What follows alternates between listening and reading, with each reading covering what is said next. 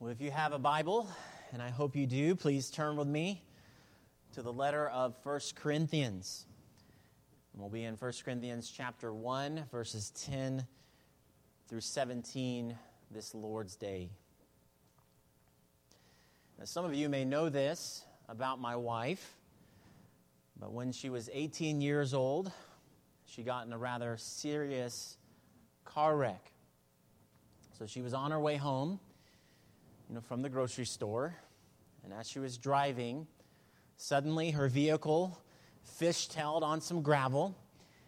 And her back tires, as she's trying to correct her vehicle, they kind of clip the ditch as well. And as they did that, her vehicle flipped. And as her vehicle flipped, it didn't flip as we often think, like side to side, but it actually flipped from end over end two and a half times and then landing there in a ditch.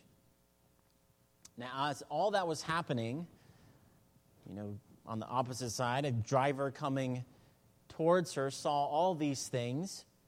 And when he got to her, he said that he was certain that whoever was driving that car could not have survived that. That whoever was in that vehicle couldn't have possibly lived through that. Well, as you know, she did. By God's grace, she made it through that. And in fact, she made it through that wreck, really, without any harm done at all outside of the vehicle itself, of course. Now, in many ways, division within a church is like that, is like a devastating wreck, where by the end of it all, you wonder if anyone will be left alive after all is said and done. Maybe even asking, how in the world, as you're looking at division full blown within a church, how could anyone come out of that alive? How could anyone survive that?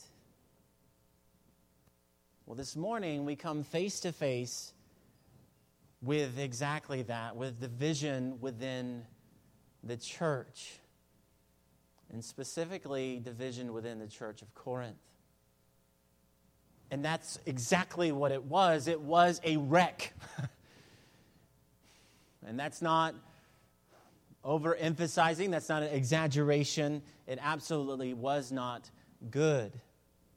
Now, however, as bad as division is within a church and within the Corinthian church, Paul here in our verses, and even you could probably argue, even the entirety of the letter of First Corinthians, he maps the way out of that division that by the end of it, the believers there in Corinth won't only survive, but on the other side of it, they will be less like the world and they will be more like Christ.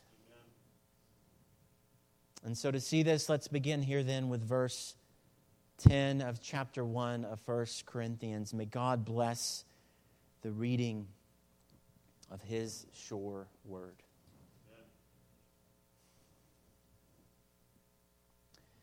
I appeal to you, brothers, by the name of our Lord Jesus Christ, that all of you agree and that there be no divisions among you, but that you be united in the same mind and the same judgment. For it has been reported to me by Chloe's people that there is quarreling among you, my brothers. What I mean is, is that each one of you says, I follow Paul, or I follow Apollos, or I follow Cephas, or I follow Christ. Is Christ divided? Was Paul crucified for you? Were you baptized in the name of Paul? I thank God that I baptized none of you except Crispus and Gaius, so that no one may say that you were baptized in my name. I did baptize also the household of Stephanas. Beyond that, I do not know whether I baptized anyone else. For Christ did not send me to baptize, but to preach the gospel, and not with words of eloquent wisdom, lest the cross of Christ be emptied of its power. Amen. Now, if you recall, the opening words of this letter were quite a surprise, weren't they? you know, it would have been easy if you remember from last week as we began and started this a letter to the Corinthians. It would have been easy for Paul to have begun the letter by just letting them have it, right? I mean, they had sinned, and they had even sinned grievously, and they were even living in sin. And yet, he doesn't begin the letter that way, does he? If you remember from last week, he surprised us. He begins by calling them not sinners, you bunch of sinners. He doesn't begin that way. He begins by calling them saints. And he begins with thanking God for the grace that God gave them. I mean, what an incredible introduction in the midst of the mess of a church. How they, at that moment, I am sure, were struggling with exactly those things. What a mess they are. And so he said all that while they were indeed all of that. They were a mess. They were living in sin and even great sin. And so he tells them there at the beginning of this letter in so many words Corinthians, remember who you are, be what you are. In an unholy world, be the holy people of God. That's how the letter began. Well, now Paul is going into the body of the letter. And he certainly has many things to say. And we know that because this is a rather long letter, isn't it? Right? So he has much to say, and he begins here. And so he starts the body of this letter, and it begins with verse 10 here, and Paul, he makes his major appeal. So we have here Paul's major appeal. Now, if you've ever had a cracked windshield, of course, if you're in Iraq, you might have a lot of win- like windows cracked and broken, but I'm talking generally. If you've ever had a cracked windshield, you know that a small crack over time, or maybe even a little amount of time, can so often become what? A rather bigger one, right? I mean, and sometimes it can just, those fingers of the cracks can just go right on and spreading across the entirety of your windshield. Well, it could have been that what we are finding here, it began with a small crack among the Corinthians. But at this point, that's not what we're seeing. We're not seeing a small crack here. Now the crack has indeed grown and it has expanded out and within the Corinthian congregation. And so, what, what often happens when you have a cracked windshield? Well, it can be hard to see, can't it? Well, in this case, this windshield had cracks everywhere. Not just on one level, I mean, it was on several levels within this church. And so it skewed their vision, even leading to the wreck that we find here. At least one angle of this wreck here in these verses. And so, what Paul is doing here is he is aiming to mend these cracks within the body of Christ. And so, this is where he appeals for the sweet balm of unity. And so he calls for them all to agree that they be united in the same mind and the same judgment. Now, the, the word that Paul uses here the word for division that he uses here is one that you'll likely recognize as soon as I say it. So in the Greek, and you'll know what it is, schismata.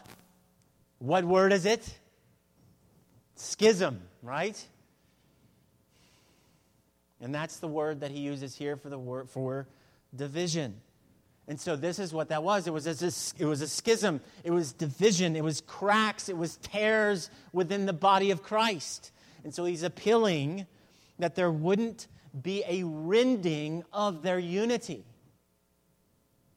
And this is different from what he calls them to being divided. He urges them to be, rather than being divided, to be united. Now, that word, it's a surgical term. It's a mending of what was broken, a repairing of what was torn. And so, God, He is calling this church to mend what has been broken, to seek and to hear His word from Paul in this, this letter, inspired by the Spirit of God.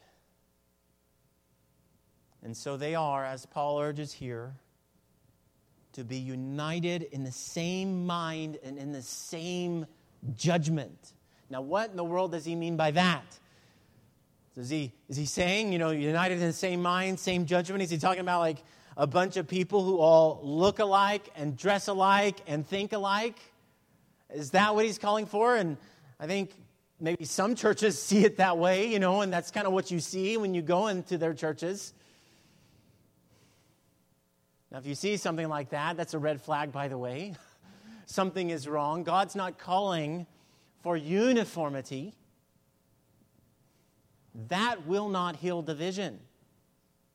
It might mask division, which is so often what it does but it won't heal division. And so he's not doing that. He's not calling for uniformity, like every one of you think exactly the same.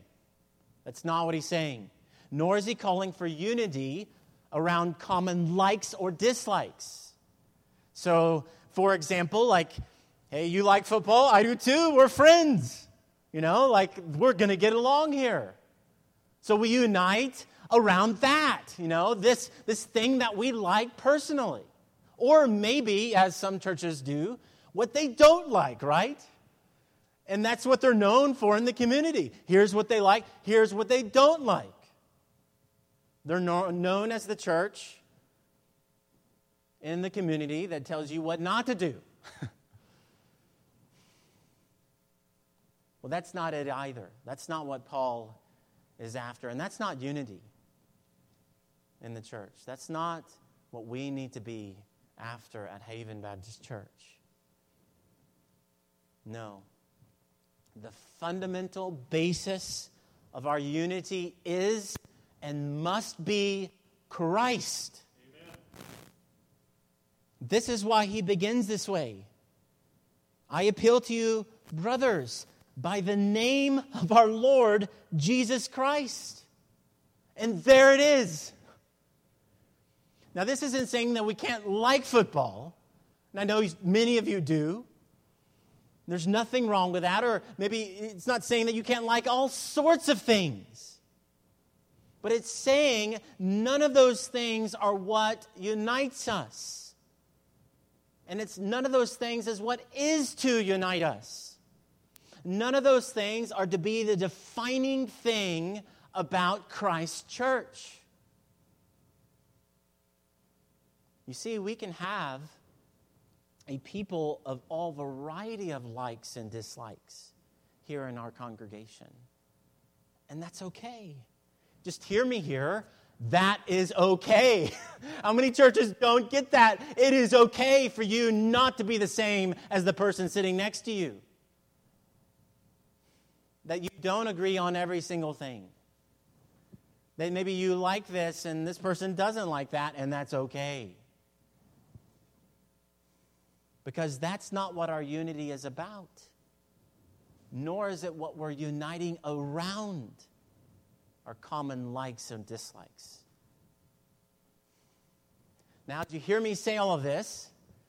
This is not the same as saying what we believe does not matter. I'm not saying that.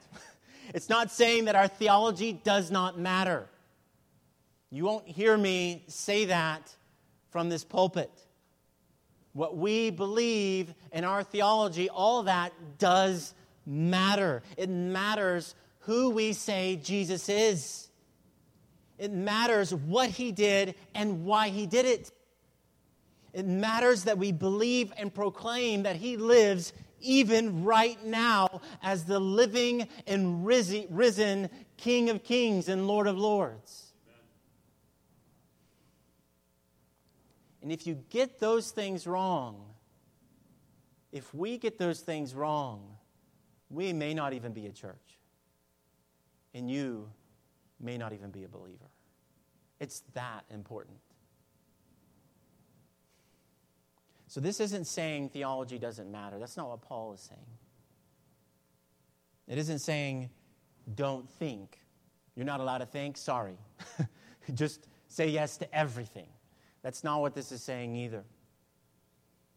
Rather, we unite around the essentials and have Christ like, gospel centered, Bible saturated discussion on areas that we differ and we can differ.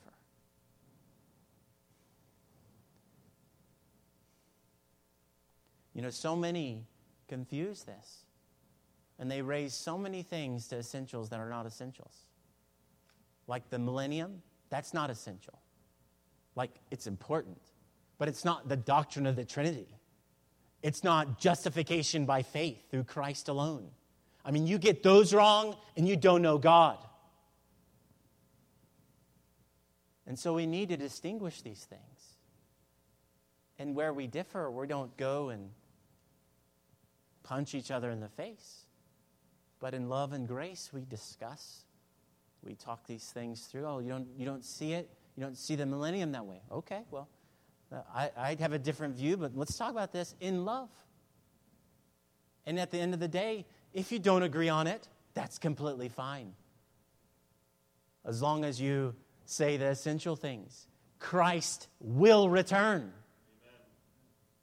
Now, don't hear me say the millennium and all that discussion doesn't matter either. I'm not a pan millennialist, if you know what I'm saying, where people say it all pan out in the end. I don't think that should be our view because God has spoken, He has given a view of these things in His Word.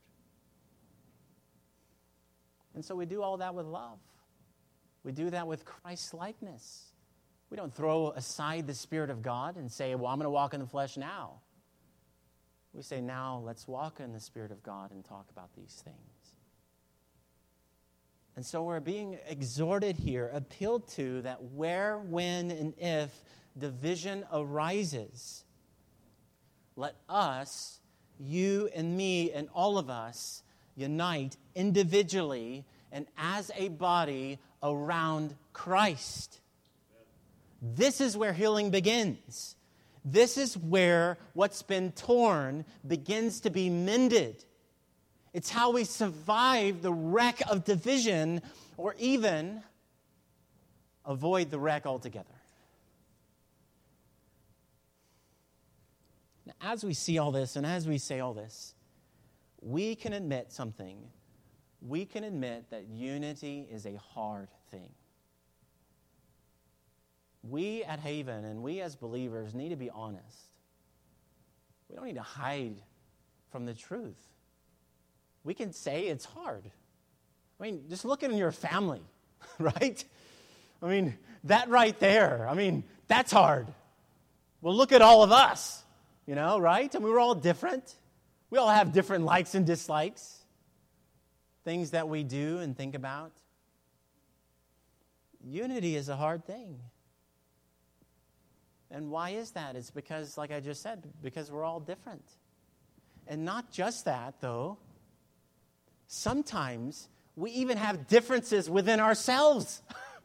if you know what I mean. I must wage war within my own heart. So I'm not okay with me. Like, I'm struggling with myself. I don't like this guy. Or at least I don't like the sin going on in me. I'm not okay with that. But then I am okay with that. You know, what's going on with that? So we have this going on within ourselves, this sin that's so, my own, my own sin that, that so easily entangles. So in this way, we don't look at the Corinthians and we look at them and stand above them here. Look how much better we are than you. I mean, we don't have this stuff going on in our church at Haven. No, that's not what we're to do. We're not to look down on them, but we're to stand right beside them and say, yeah, that's what we are. We're all a mess. Remember how the letter began grace. That's the only basis of any of our hope is the grace of God found in Christ Jesus. Amen. Nowhere else. It's not you. There's no boasting here. Paul will do that and talk about these things in the coming verses all of us need Jesus that much every day, in every way, always. And this is why we must guard the centrality of Christ as the very basis of our unity. We aren't being abstract when we say that. We're not being impractical when we say that. We're not avoiding the issues in saying this. We are directly addressing them by taking up Paul's appeal, appeal here and magnifying the centrality of Christ. That we need him, and he is the basis of our unity. Yet, as we see that, here we come next to these next verses in verses 11 through 17, and we see the point of their divisions. The point of their divisions. So, in the midst of all this, the obvious question is why were they so divided in the first place? I mean, what was going on there? Well, what wasn't clear to them needs to be clear to us. You see, they lost sight of who they were following. They lost sight of who they were following. Now, we don't know much about Chloe's people here, but we know one thing, maybe more. We know they did the right thing. They didn't hide from the truth. They didn't hide the truth from Paul that we are struggling over here, Paul. I mean, I'm, we're looking around and this is not good. we need some help here. Maybe could you do something like maybe write a letter to, to this church? I mean, we need help. And so the people, they were quarreling or dissenting from one another, and it was not being handled well within the church at Corinth. Now, we don't know the extent of the division here over these matters, but they were aligning themselves around various leaders here. Now, as we read that here, at least as I read that, you know, I think of those people who go to businesses and have those signs, you know. They say, I'm this and I'm this, right? You know, uh, this is what it makes me think of here. You know, I follow Paul. I follow Apollos. I follow Cephas. Oh, I follow Christ, right? Now, most of these people, you know them right? I mean, you know Paul. We've talked a lot about him already this morning. You know Cephas or Peter. And of course, we know Christ, but who was this guy, Apollos? Well, we actually meet him in Acts chapter 18 that Jared read from a moment ago. He was an Alexandrian Jew turned follower of Christ. He was a man of great boldness, he was eloquent, and he knew the scriptures. And so, all of these, Paul, Apollos, Peter, and even Christ, people were rallying around them in ways that were not good. Now, you might be looking at me oddly here. Maybe you're surprised that I said all they're rallying around all of these names in ways they ought not to? You mean Christ as well? what? Well, yeah. not because I'm contradicting what I just said in the first part of this sermon, or even what Paul just said, but because Paul probably isn't using any of these groups as a positive example here. They were likely using Jesus' name or saying Christ, Christos, you know, the anointed one, Messiah. And they were using that name, but not for the sake of unity, nor because he was really the basis of their appeal, but they were saying, Oh, I follow Christ. You know, I mean, it's, it's still an aspect of division here. Like, oh, yeah? Well, look what we're doing, you know? So, in some sense, they used his name, but they weren't really appealing to Christ himself. And you know, we see this even today this disjointedness of you can say, I follow Christ, but really, come on, do you? As you're dividing the church, I'm only doing what Jesus called us to do. I'm standing on this. And then you just divide the church in very unchristlike ways. Well, that's something of a picture of how you could even say, I follow Christ, and yet you are not following Christ at all. You know, people saying they follow Christ, and yet their words and their actions, they say otherwise, right? And so all of this is a big problem, isn't it? And we can do this today too. We might have an unhealthy view of certain people within our fold. It might be a pastor. Well, I follow this pastor. It might be a, a preacher, which I don't really disconnect the two, but it might be a writer, it might be a podcast host, a theologian, and on we could go, right? Well, this is where I stand. I will not go anywhere else, right? This is who I am about. This guy over here says this. He's a famous, popular preacher. Well, that's who I follow. Really?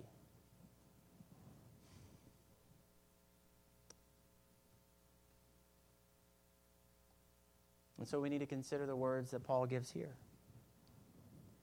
And if we're honest, and I pray we are, that we are, that we're in danger of these sort of divisions today as well. If not even going on right now. So, in all this, as Paul is saying all these things, Paul, what he is aiming to do to you and for me and for all of us, he is aiming to redirect us he makes clear that there is only one name that can save. There's only one who will get you through the wreck of division. Now, before we even get to verse 13, I think that we get the point, right? All these things going on aren't right. None of those leaders are the ones that we should be following, at least Christ in the wrong way. And it can and must be that we follow only Christ. Hence, Paul then gives here a slew of rhetorical questions. And so we know that's what rhetorical questions have. They have an obvious answer. And so he gives them Is Christ divided? No, absolutely not. That's the answer. Was Paul crucified for you? Obviously not. Or were you baptized in the name of Paul? Of course not. And all of this magnifies the point Christ is our only hope. Amen. Salvation isn't found through Paul or you or me or a famous preacher or a profound theologian. It's Christ or nothing. Now, right in the thick of all this, Paul, he brings up baptism. now, that might be odd to us, right? I mean, were you expecting him to go that direction? Oh, yeah, baptism in the midst of division. Now, why is that? Why is that odd to us that he brings that up? Well, in many ways, it might just indicate our own understanding of baptism is weaker than we think. Now, to be clear, baptism does not save. That's not the same as saying baptism is meaningless. it's mightily meaningful. I mean, just see here, he assumes that all the members of Corinth are baptized. Baptism is that normal and expected. If you are a believer, a member of the Corinthian church, you would have had to have been baptized. Now, we might come of faith to faith in Christ in a private, or like we might come to faith in Christ in private or in a, within like a service like this one, or even while you're talking to a friend. But your faith doesn't remain private. Even it must not remain private. Baptism declares that you belong to Christ. He is the one that you're following. And you're part of His body, His people. That's what you're declaring when you get baptized. And we see this with Paul's emphasis on being baptized into the name of Christ. In baptism, you're aligned and you're aligning yourself with Christ. He's the one you're following.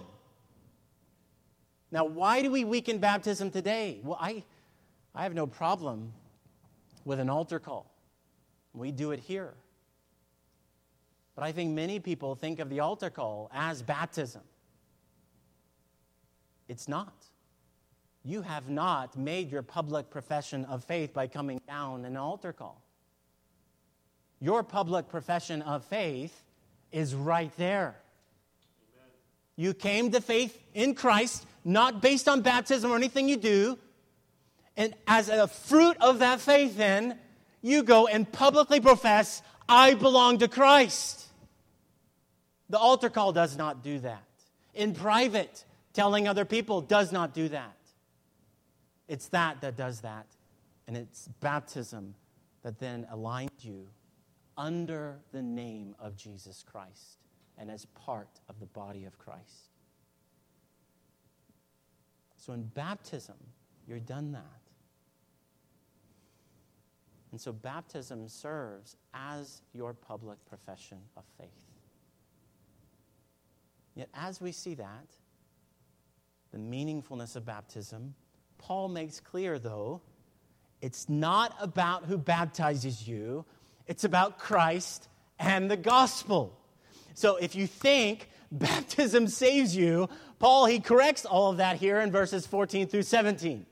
So if you think, well, that seems mightily meaningful, I'm just going to raise it right on up to the area of like, I need to have that to be saved. He says, well, no, don't do that. It might even, here, it might even seem like he doesn't even care about baptism after having said what he just said. Verse 17 For Christ did not send me to baptize, but to preach the gospel, not with words of eloquent wisdom, lest the cross of Christ be emptied of its power.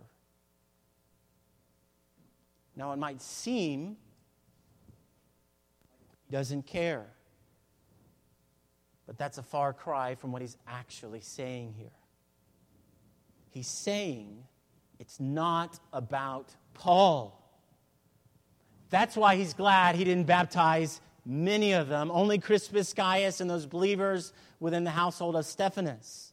He's glad because the gospel is not about Paul, it's about Jesus. And he's glad because he wants that to be clear to everyone.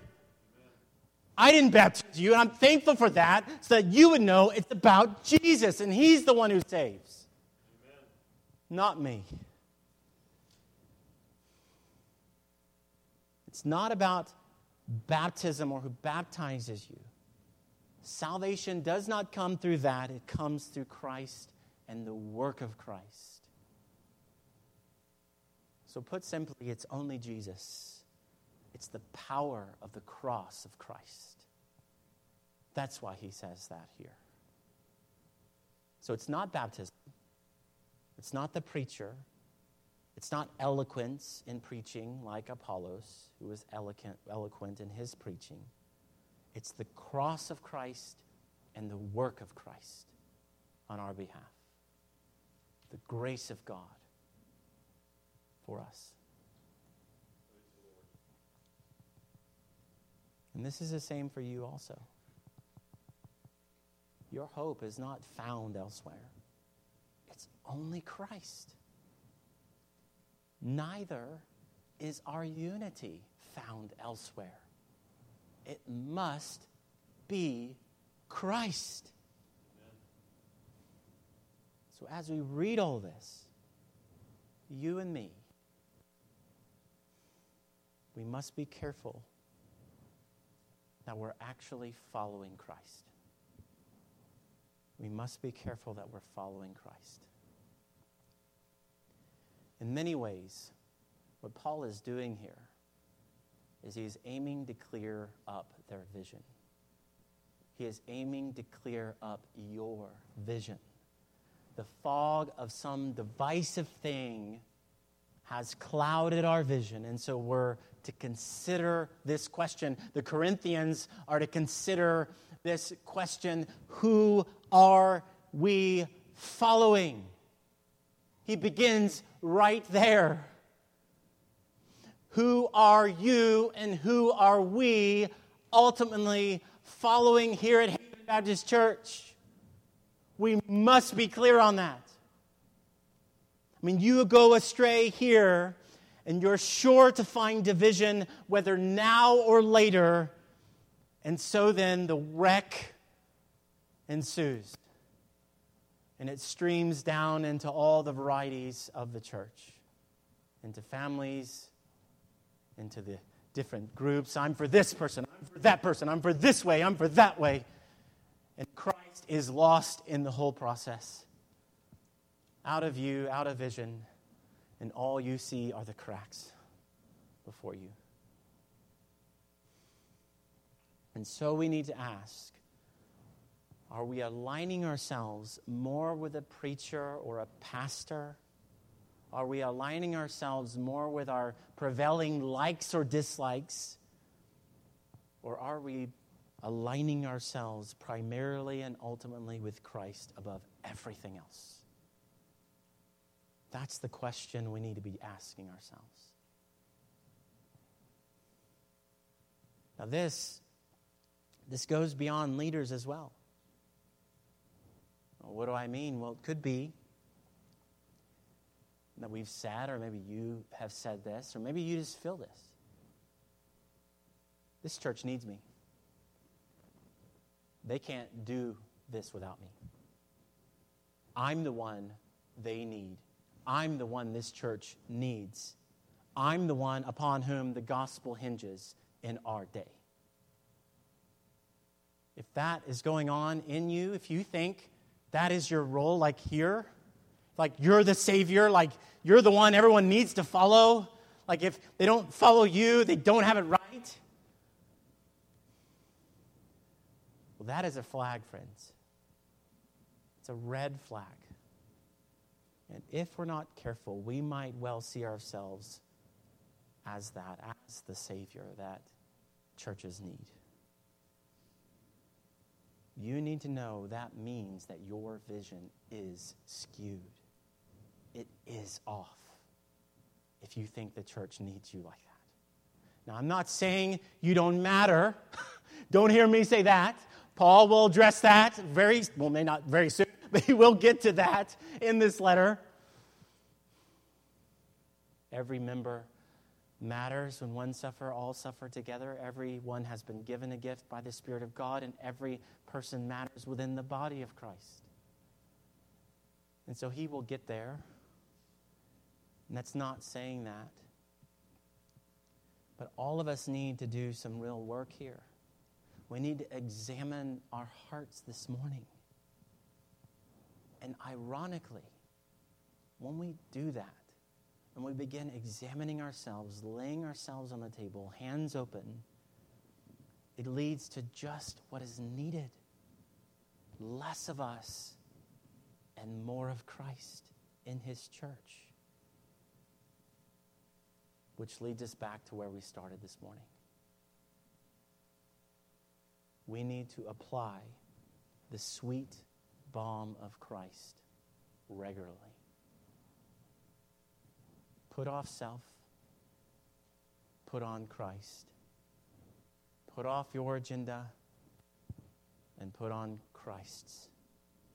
And then the fog will begin to clear. The broken bones will begin mending.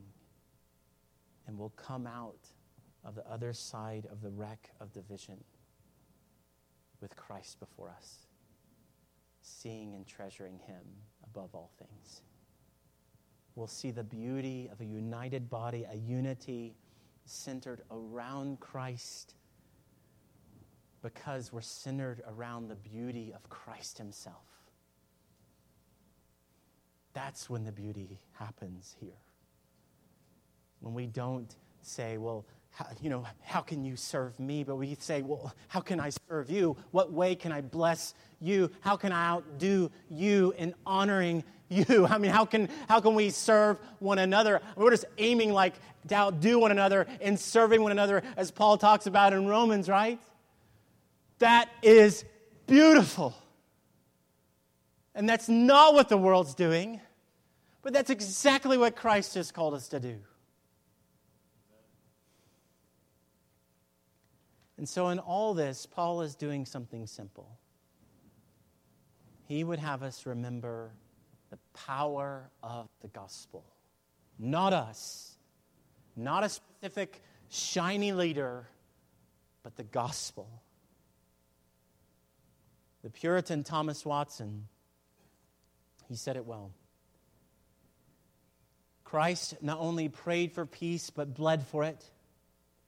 He died not only to make peace between God and man, but between man and man. Christ suffered on the cross that we might cement Christians together. He might cement Christians together with his blood as he prayed for peace, so he paid for peace. Christ was himself bound to bring us into the bond of peace. So, friends, in view of the Prince of Peace, may we see our path forward this morning to unity and not some new, trendy, new kind of thing. Some new, trendy leader, pastor, preacher. I'll align myself with that person. Path forward is Christ, now and always. So may we take hold of his appeal and unite under and around the name of our Lord and Savior, Jesus Christ. Amen. May we glory in him. May we treasure him. May we love him. May we adore him. And may we unite around him. Let's pray.